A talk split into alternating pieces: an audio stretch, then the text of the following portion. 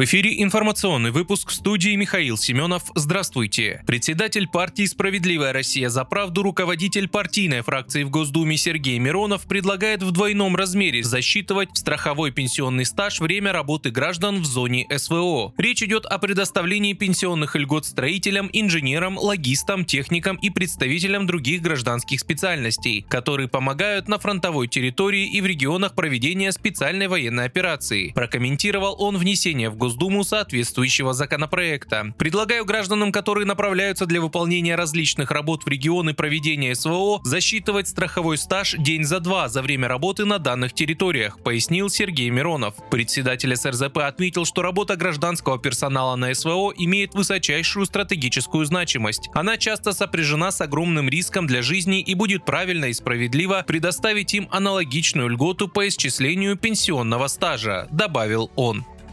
Парламент Абхазии на внеочередном заседании ратифицировал соглашение о передаче России государственной дачи в Пицунде. За ратификацию соглашения проголосовали 26 депутатов. По словам спикера Народного собрания Лаша Ашубы, в парламенте был принят ряд делегаций. С учетом предложений, высказанных представителями общественных организаций, депутаты приняли решение о внесении изменений в ряд законодательных актов. Накануне глава МИД Республики Инал Ардимба заявил, что Абхазия и Россия внесли необходимые изменения в текст соглашения о передаче госдачи в Пицунде Пицунди в перечне координатных точек, определяющих границы земельных участков, госдачи и границ морской акватории изначально были допущены неточности. Посол России в республике Михаил Шургалин отметил, что предстоящая ратификация соглашения будет способствовать развитию двусторонних отношений России и Абхазии.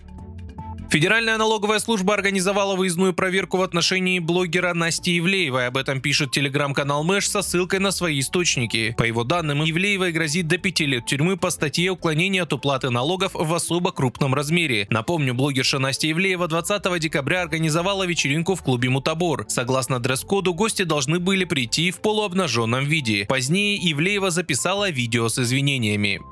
Россия не исключает, что на Украине готовится провокация против Москвы с применением западных отравляющих веществ. Об этом заявила официальный представитель МИД России Мария Захарова. По ее словам, целью является инициировать в структурах ООН и мировых СМИ новую кампанию по обвинению Российской Федерации в якобы преднамеренном использовании химического оружия.